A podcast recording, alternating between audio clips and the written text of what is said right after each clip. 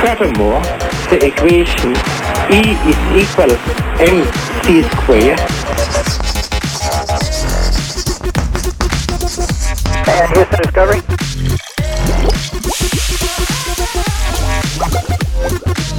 I'm gonna make him an offer again.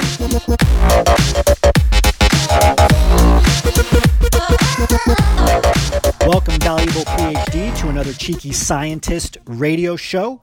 As always, you can join us for our next live show on our Facebook page where we stream the show live every Wednesday at 1 p.m. Eastern Standard Time. Just go to facebook.com forward slash my Cheeky Scientist. We also stream the show live every Wednesday at 1 p.m. Eastern Standard Time on our Cheeky Scientist YouTube page. This is the radio show for PhDs who want to excel in industry. If you want to learn more about Cheeky Scientist or our program, the Cheeky Scientist Association, you can go to phdsgethired.com. Just enter your name and email address, and we will send you all of our free materials about transitioning into industry. What is the Cheeky Scientist Association? It is the world's largest training program for PhDs by PhDs that includes a complete blueprint of how to transition into industry and a private job referral network only of PhDs in industry and transitioning into industry. If you already have an industry job or if you want to learn more about developing your business acumen for industry, you can learn about our Scientist MBA advanced program at phdsgethired.com. We have another great show lined up for you today, so we're going to jump in now. I'm going to jump into the show me the data section because I'm very excited about today. I love talking about negotiating, deal making, especially as PhDs. It's something we have very little experience with in terms of formal negotiation. But of course, day to day, your life is a negotiation, right? Whether you're negotiating time off with your PI, yeah, right, good luck, uh, or if you're negotiating, you know, something else at home, right? You have some sort of power struggle with maybe your kids or with somebody else, a friend, right? All of it's really a negotiation. And the more you learn about negotiation, the better you're going to be off, not just in your career, but in your life.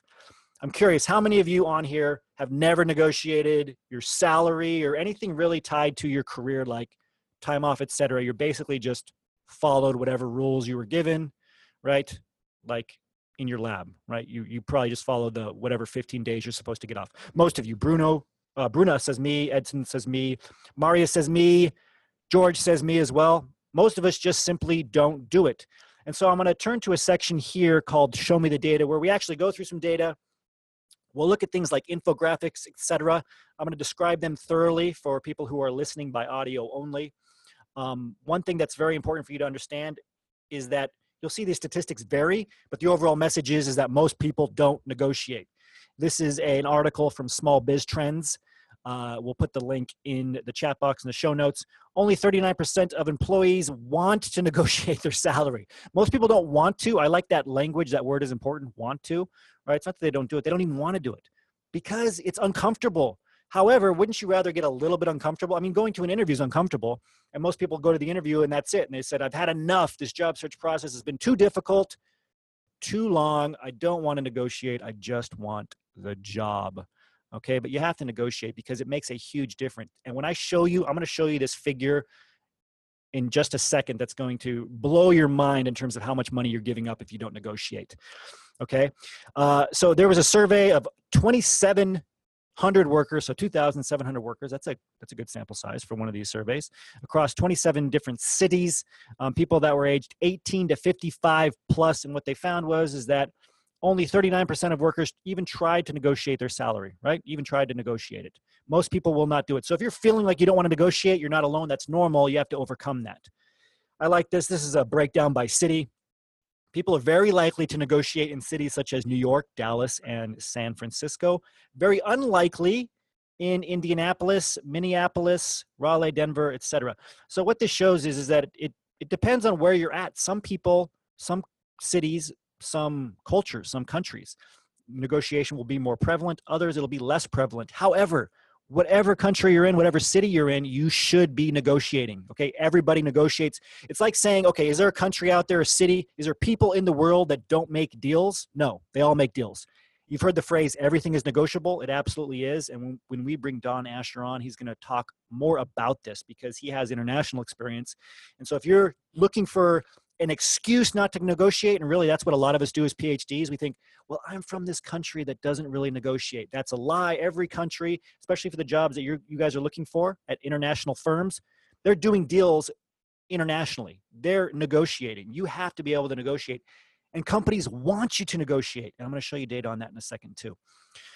So, this next figure that I'm looking at, it says percentage of workers who tried to negotiate higher pay in their last job offer by gender and age. And there's some interesting trends here, okay? So, men are more likely to negotiate. Again, so if you're a woman, you need to realize that it might be a little bit tougher for you want to negotiate. You need to get support, whether it's in the association or elsewhere, because you do need to negotiate. Okay. Um, as far as age goes, who's most likely to negotiate?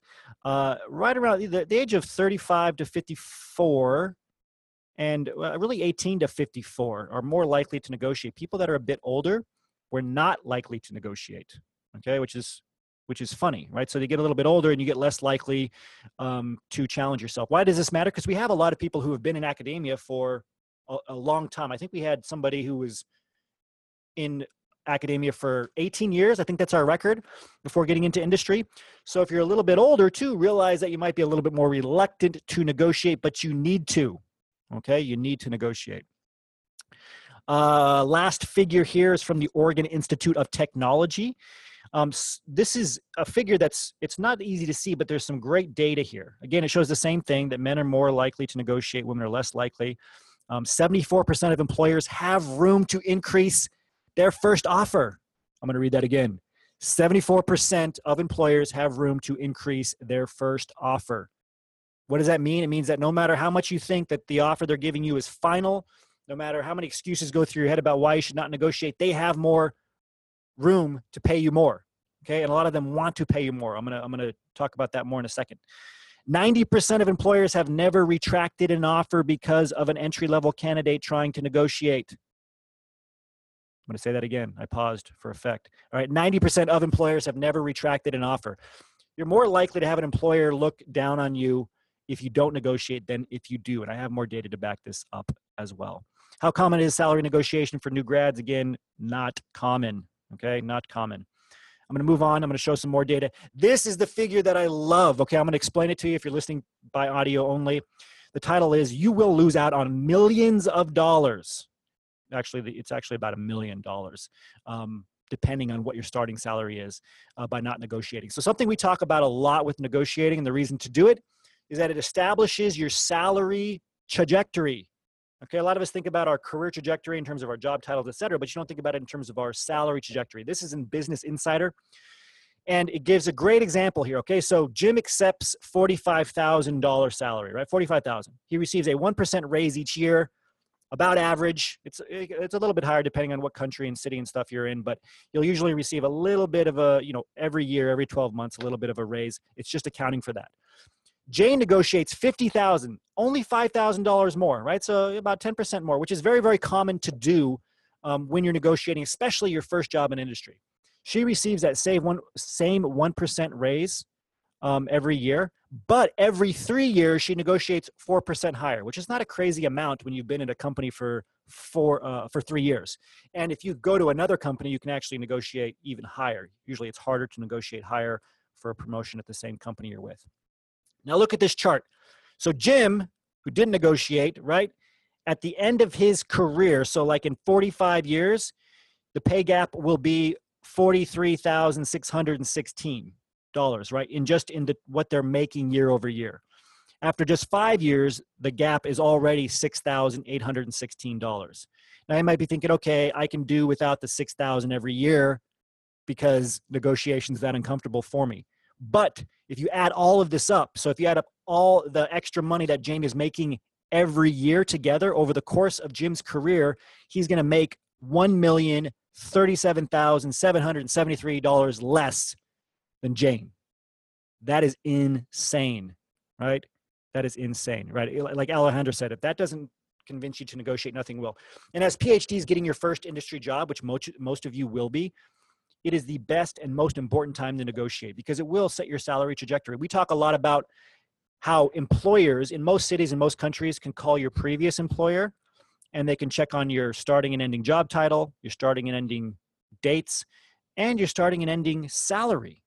Either way, they will find it out. Okay. And once they find it out, once you have an industry job, they're going to anchor to that number that you were paid previously. You're in a great position now to where you don't have a real salary. That's why we always say don't ever say you have a real salary. Even if they ask you, say, well, I'm on a fellowship. And I like to use the language of getting reimbursed. Well, the government reimburses me X amount every month, right? Don't even let it let them equate whatever you're getting for your postdoc or your graduate student stipend as a salary. It's a stipend or a fellowship, and you're getting reimbursed from the government. Tell them the monthly amount, don't tell them the annual amount. Those are huge insights that will help you negotiating your first position here. Some other data here from CNBC and journals.plos.org um, showing what we've talked about before is that women are less likely to negotiate so you really need to get support to do, do this. You need to overcome that imposter syndrome. You're absolutely worth it. Um, workers who make more are more likely to negotiate right? So it again it's a self-fulfilling prophecy. It snowballs. Once you negotiate for a higher salary it becomes easier to negotiate next time as you're paid more you're most likely to negotiate because why? You know your value okay? People who know their value are the ones who get paid more who are treated better um, who ask for their value uh, let's see here. A couple of graphs here. This is these are more scientific graphs. This is in uh, journals.plos.org, and basically showing that you can use your negotiation nerves for good, right? So if you are nervous, you have a little bit of anxiety. That's good. It means that you're doing what's right.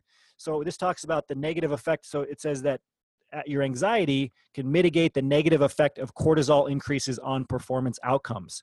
Um, it can actually reverse it in some cases. It says participants with high cortisol responses who appraised their anxiety as beneficial performed better in the negotiation and walked away with higher salaries. Often we think that being anxious or being stressed is bad. It actually can, we've heard, you know, you've heard this. If you turn it around and you see it as beneficial and realize that it's just energy, it's just your nerves are energy. You just have to channel it posit- positively. I always like the saying, you know, if you have butterflies in your stomach, just get them all flying in the right direction. In this case, negotiating for what you are worth.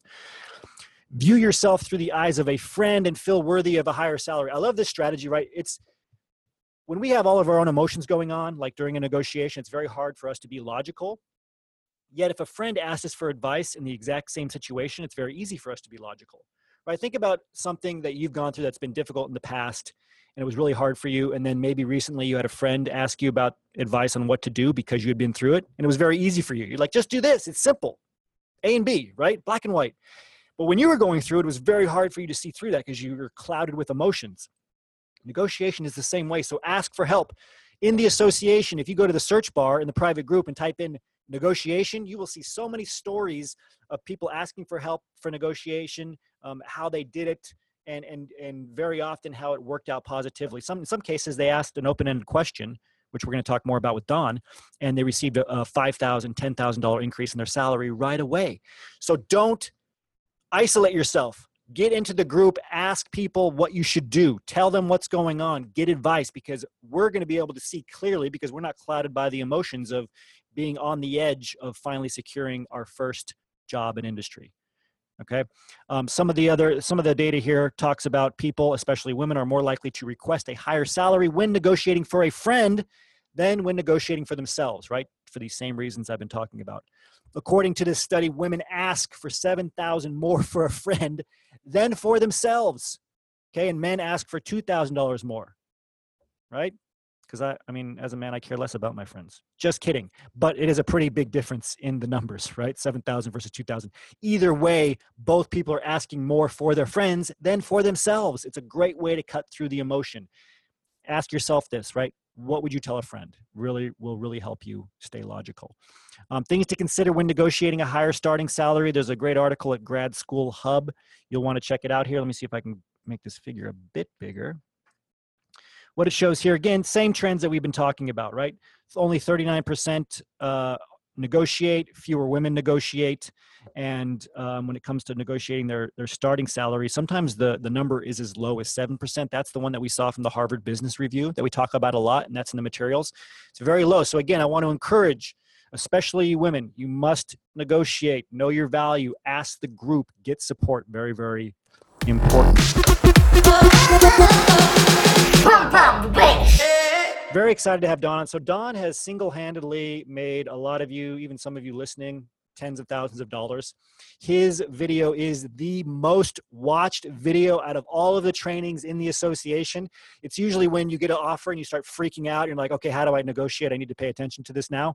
And you watch Don's video, and amazingly, it just everything works like clockwork. I can't tell you how many posts have come in the association when they said, I watched Don's video.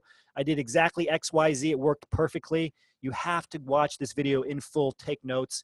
It's amazing. There's nobody that's better at negotiating than Don. Don is an internationally recognized author and speaker on the topics of careers and higher education. Um, in America, he's well known as America's job search guru.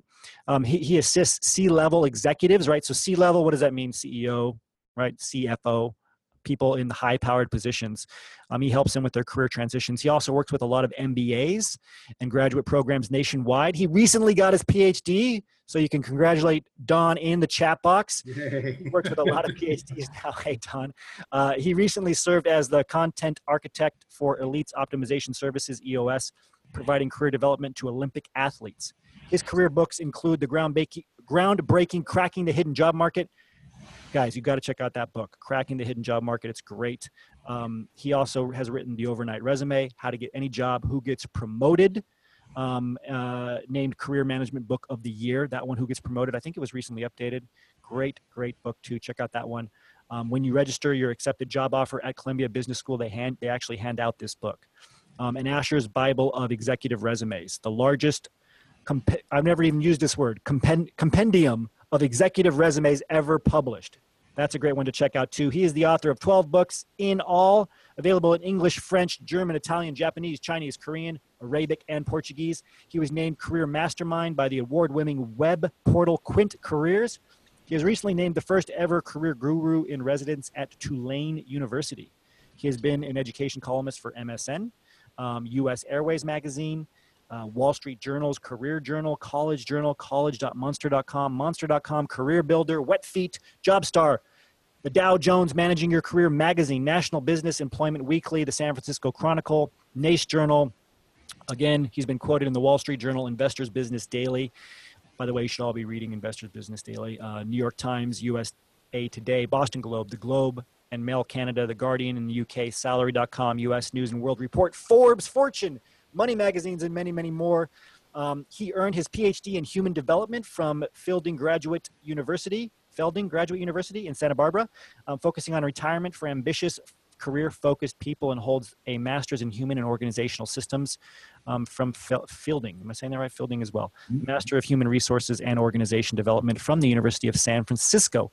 Uh, again, we're just very lucky to have, have Don on. He's helped so many PhDs. He's, he's been on with us many times before. Has always been great, um, and he's a he's a world-renowned speaker and and again uh, just a master in all of these different fields. He speaks 150 times per year, including a recent lecture in recent lecture tours in Canada, Mexico, India, China, South Korea, Morocco, Ireland, and Germany. And this is my favorite part. Wait, he says he lives in Cape Cod and in Reno, Nevada, two amazing places. And he is American Airlines seat 3A. So that means he's traveled so much that he has his own seat on American Airlines. Very cool. It's very up in the air. He's very George Clooney. So, Don, great to be on. Thank you for joining us. Isaiah, thanks so much. I'm really excited to be with your group. I love love your participants. I really do. Thank you. And for those of you listening, if you haven't said hi to Don yet, please tell him hi in the chat box and congratulate him again on his PhD. So, so Don, you, you, you heard the intro and some of the data that we went through. We're, we're dealing with uh, a lot of people who have been in academia their whole life, trying to get their first job when they actually get their first job offer they see so many zeros compared to what they're getting as a you know phd stipend that they don't really think they should negotiate so I, I, wanted to start with kind of the mindset why should they why is it actually beneficial for them to negotiate in terms of the employer's point of view of them and in terms of just their overall career and salary trajectory Well, first, let me compliment you on your data that I watched. Uh, I saw the whole first part of your show, and that is really top data. That's really nicely done, nicely collected. Thank you. Um, and so to show the difference at a million bucks, I think is even underestimating it because let's face it, the woman is going to, the woman that was paid more is going to save some of that money. And so then you have the compounding interest. So it's way more than a million dollars because it's a million dollars in direct compensation. But by the time you manage that money a little bit, it's way more. Hmm. So I'm excited about your data. Uh, so the concept is why should you negotiate with employers for that first job after you walk away from the PhD world and the academic world? And the answer is because if you don't, they actually reduce their conception of your skill set.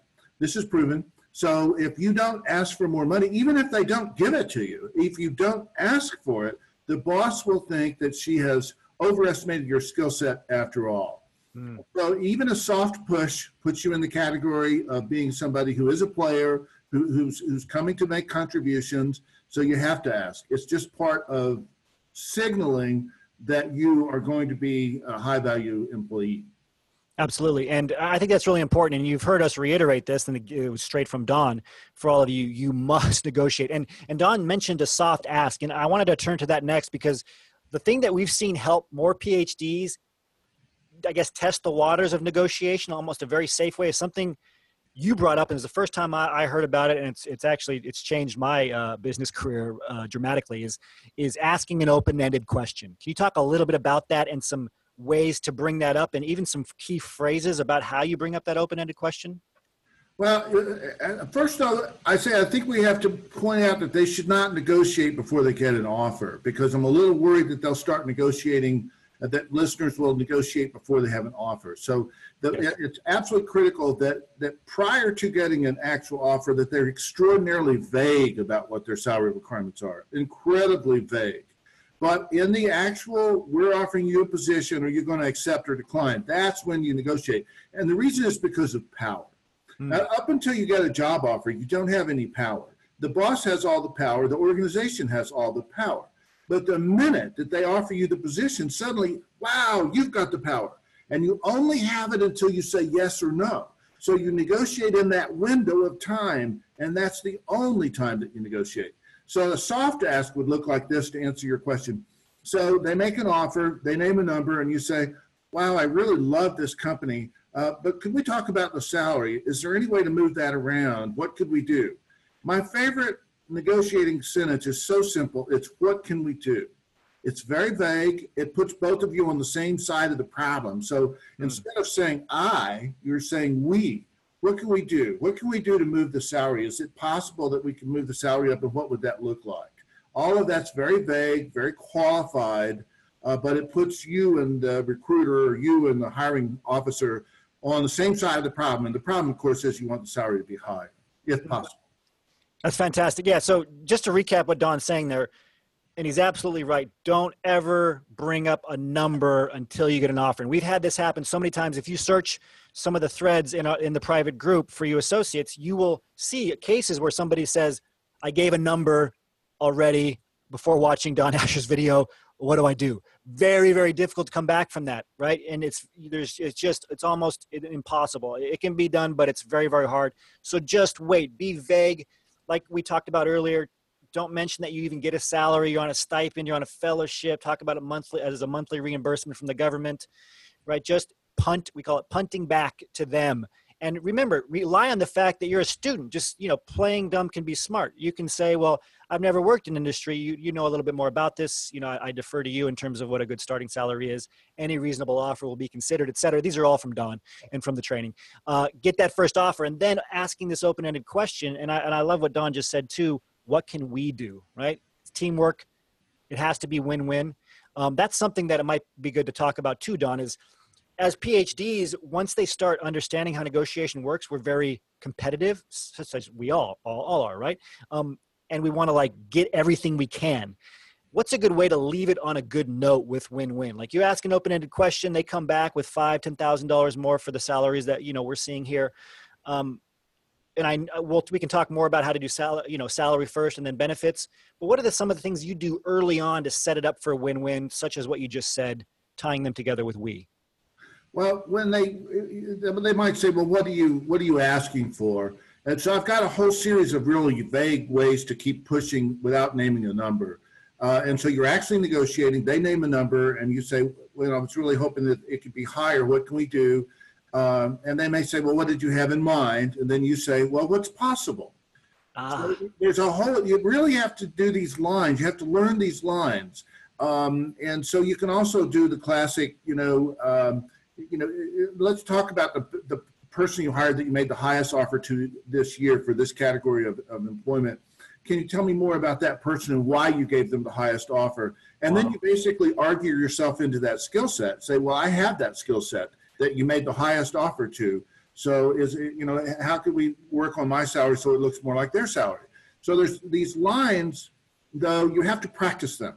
And this is the problem with really smart people. Really smart people are ready to take a test on how to negotiate salary. but see, this is this is theater. And the thing about theater, and it's all, it's a difference between cognition and behavior, of course. And the problem with really smart people is they learn the lines right away, but they don't practice them, so they're not natural. They don't flow off their tongue easily.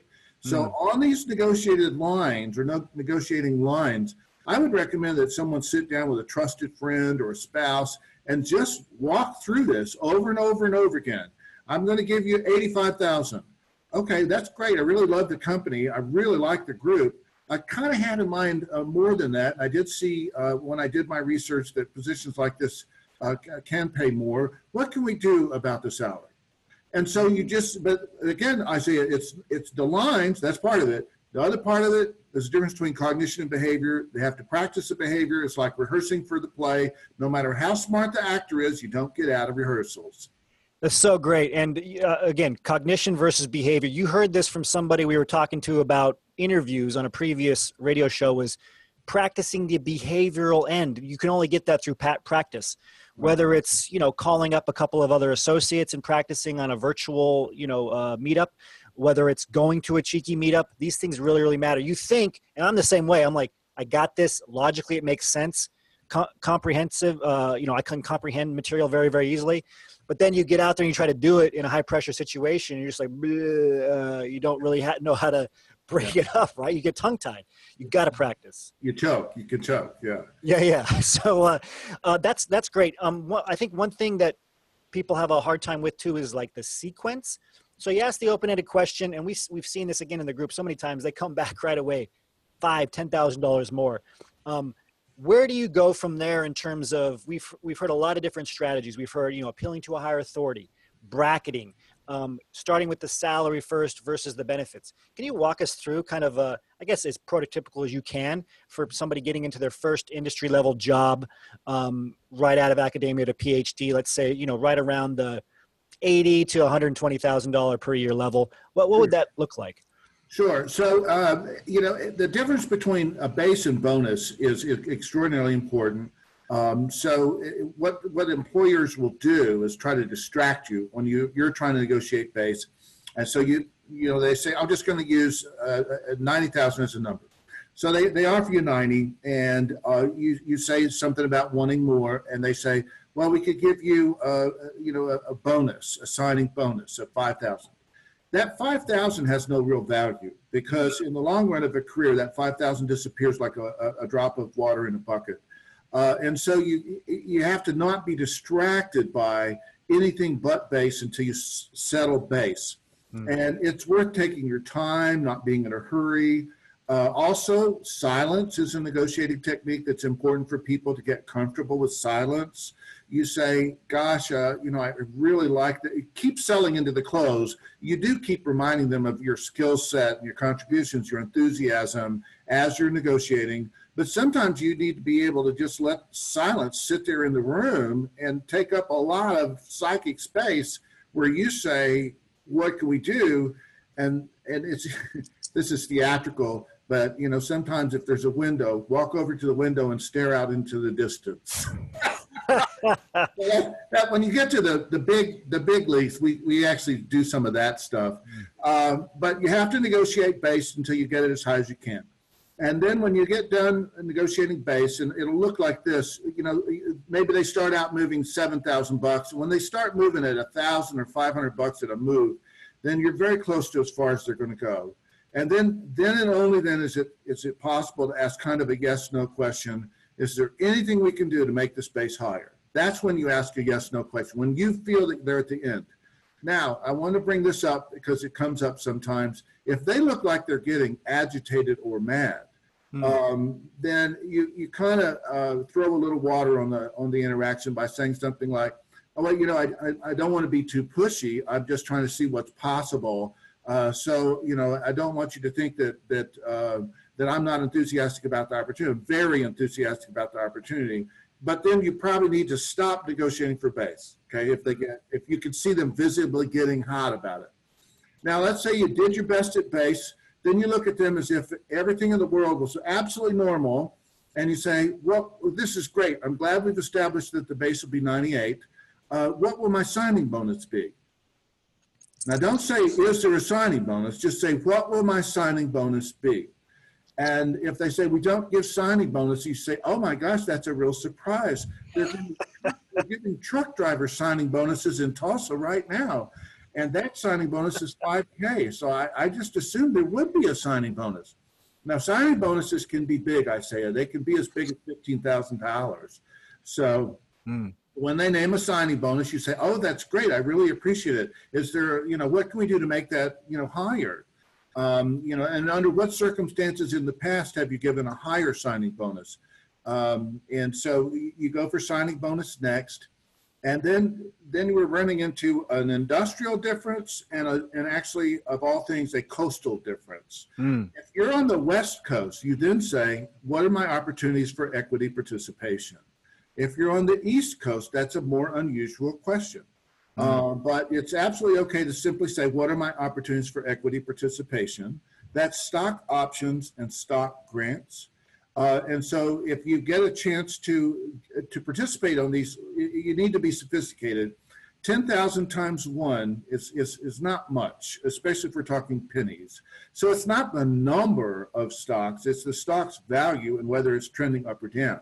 And the difference between grants and, and, and, and options. Stock grants, you're going to get something. Stock options only have value if the stock goes up. Mm. So um, you need to understand these things. So, uh, so equity participation, and then I teach people. I, I, it's, I don't know how else to put it. It's almost like a, a little bit of a trick at the end.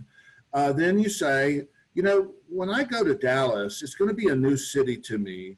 I wonder if the company could put me up uh, in a corporate apartment for a while, maybe 90 or 180 days, just so I can get the lay of the land before I have to make a commitment to a, a, a condo or a townhome. And it's shocking how often they will say yes to this, um, which also brings up relocation allowances. If they give a signing bonus, they usually don't give a relocation allowance. Uh, but it's absolutely okay to ask them, you know, what kind of relo- relocation assistance is available. And the relocation assistance, there's a key difference between unrestricted and, and the normal relocation allowance. So if they give you a relocation allowance of $10,000, but you have to produce receipts for it, you're going to have to rent a U-Haul and produce that little receipt. But if it's unrestricted, it's just a signing bonus from a different account. And that's why you do the signing bonus first, then the relocation allowance, and then the corporate apartment. I'm sorry, I messed up the order a, a tiny bit. No, that's perfect. And then when you're done with all that, then you bring up special circumstances. You might say, I'm Orthodox. I have to be home before dark on Fridays. And they cannot deny you that because it's a religious uh, restriction. And so that comes up last because it's too late for them to do anything about it. Mm. Uh, other things that look like this are uh, my sister's getting married in Hawaii in September. Everyone's going to be there for a week. I just need to know that that's not going to be a problem. Uh, other special circumstances uh, might be uh, vacation. Uh, for example, if your spouse is European, they, they start uh, with three and four weeks vacation day one. And so you say, well, you know, my spouse is European. I want to stay married. I'm, I'm going to need a month off. I hope that's not a problem. But all that special circumstances stuff, if you bring it up earlier, they make you pay for it by taking money out of your base, taking money out of your uh, uh, your, your, your bonus and et cetera. So Mm. at the entry level, I've covered all the basics. If you're a little more senior, you can do benchmark bonuses. And benchmark bonuses are ways of solving problems when you're far apart. They want to offer 200K and you're used to earning 400K. Benchmarked bonuses can bridge that gap rather easily. Is that useful? Incredibly useful yeah. So what he means by benchmark bonuses for example is if you hit a certain number or kpi or quota or result you're going to get you're for sure guaranteed to get a bonus or an increase in salary etc and um, I, one question I, I have two troubleshooting questions i want to get to if we have time but the one question i have is the final close. How do you make them happy at the end? Like you have they've given you everything you know whether they've realized it or not how do you leave it at the very very end after you get the special circumstances anything is there something you say something you do so that they're like they put that aside and they're just excited to have you on Well, I, I, a couple things. One one thing is, it depends on whether you're doing it in, in person or not. yeah And the best way to do these things is in person. So if I were trying to close a deal with a company that was less than 12 hour drive away, I get in my car and I drive there uh, at my own expense and at my own trouble. wow Just say, you know, I think I can be in your offices tomorrow at, at, at two o'clock and we can just walk through all this and take care of it. I, I'm working with a guy right now. He's in New York. He doesn't want to walk from one part of New York to another part of New York. And I'm like, the difference between doing this on the phone and doing this in person is so vast. I cannot understand why you would not do that. So you want to be there in person if it's possible at all. If it's not possible to do it in person, then do it through Zoom or some other kind of uh, meeting where everybody's on. And here's the people you want involved. You want your recruiter, your line manager, and your HR officer. That's three people from the other side you want on your on your on your screen there. I'll say them again: your recruiter, your line manager, and your HR officer. And so that's so that you can just resolve everything all at once. Um, and if if you have to, you can do it stepping down from there. And frankly, and you know this, a lot of this ends up being by email, but I would try to escalate every time, uh, at least to a conference call. So you get the terms, and if you're in there in person, you're writing them down as people say them, and then just turn the page around and say, "Is all of this what we just discussed?" And they'll say yes, and then you say, "Okay, just sign right here. I just want a, a signature on this," and that is in fact an offer. Um, and Wow. So you can also send an email immediately upon concluding the negotiation. Just say, "I'm going to send you an email that memorializes our discussions today. If there's anything wrong with what I send you, please let me know right away." And so you email them that, uh, and then I know this is nerve wracking for people, but I kind of recommend you go home and sleep on it. Just say to them, "Look, I, I really appreciate this. This is fantastic. This is what I had in mind." remember to sell into the close. Uh, I really like the company, uh, and I think it's a very fair offer. I just want to sleep on it. In the morning, I'll know, and then take it home and sleep on it. Fantastic. So, I mean, th- those two tips right there, because most of us forget the very, very ending, um, are, are crucial, right? So, and you come off as even more professional. You show them what you have, what they've done. It'll make them feel good because it closes the loop for them too. Believe it or not, they're not going to think like this is weird. They're going to say this is incredible. It actually means it's he's on board. It, they feel some a sense of closure, and then you still get to sleep on it. So, great stuff. Don, we have time for two quick questions. Vanessa has one, and then I'm going to ask the other. Just some troubleshooting things, and or I guess one's an objection, one's a troubleshooting thing. Vanessa, if you want to go first, go ahead. Yeah, so there's a lot of activity in the in the chat. I don't know if you can see that, but we have some questions about how does this pertain and is it still relevant for other in Europe and internationally? Do you have Yeah. any thoughts on how Yeah. it Up a lot. might be different? Yeah, there, it, it is relevant. To, uh, the soft push is relevant all over the world, all over the world. So that's not a problem at all. In some countries, they just the tradition is that they don't uh, change it anyway. But a soft push is, is uh, relevant all over the world, and everybody should do that, no matter wh- whether they're in Vietnam or Russia uh, or Poland. They absolutely a soft push. Uh, thank you so much for the offer. I very much appreciate it. I just would like to know: is it possible that the salary could be possible? Is there anything we can do about the salary to make it higher? And if they say no, then you have to take that home, and, and that's where you're at. Uh, but all over the world, absolutely normal. Yeah, and uh, I, But I let, me, let me just say though, the, the language is really important. You know, The, the language we're talking about is win-win language all the way. Where there's no ultimatum, there's never a demand. yes, And that's what makes it okay all over the world. Exactly. And again, we have a lot of people who might be tempted, and I just know you guys listening, to use that as an excuse. If you're in Europe, negotiate. Okay. Like I, I've worked for a couple of years in Germany, I mean, in London, etc. It is normal to negotiate salary in these places. I, I don't think Don's talking about some very special circumstances, very, very rare where you can't negotiate a, a higher salary using the strategies um, that Don has talked about, especially for international biotech, international Mm-hmm. pharmaceutical companies, Right. companies that we're talking about. And I should have made that kind of context clear to Don. Uh, so, uh, you know, I don't think unless uh, there's a circumstance that we've had yet come up in the association where it wasn't okay to apply these strategies that Don's talked about. Um, important. Don, the, the one obstacle to bring up, and I, I mentioned it earlier, but a few people have brought it up in the group because it's, it's just happened. Let's say they just got into our program or just watched your video. They gave a number or they said uh, verbally a number sounds good. Is there any way to come back from that at all? Yeah, there absolutely is. Um, first of all, the, the experienced recruiters will try to get someone to name a number. And, and remember, they do this all week. You're going to do it five times in your life. And so they, they're good at this. And so they'll badger you, paint you into a corner. You know, they'll, they'll even say, well, I need you to name a number. We can't move forward. Uh, they'll say all this stuff. And so you blurt out a number, let's say 65, and you've been living on a stipend that makes 65 look like a lot. Uh, and so now you said it. How do you come back from that? You always use this very simple line. You know, after our last meeting, I went and did some research. And here's what I've come up with. Uh, it looks like a more normal salary that'll be significantly higher. Don't name a number and just say, you know, I don't think that that last number that I blurted out uh, is, is accurate for this type of position. So I'd like to reopen that uh, uh, condition. And you don't have to do it right away. Let's say you blurt out 65 and you're still a candidate. Wait until you're negotiating salary. Just hold, just just ignore the fact you said 65.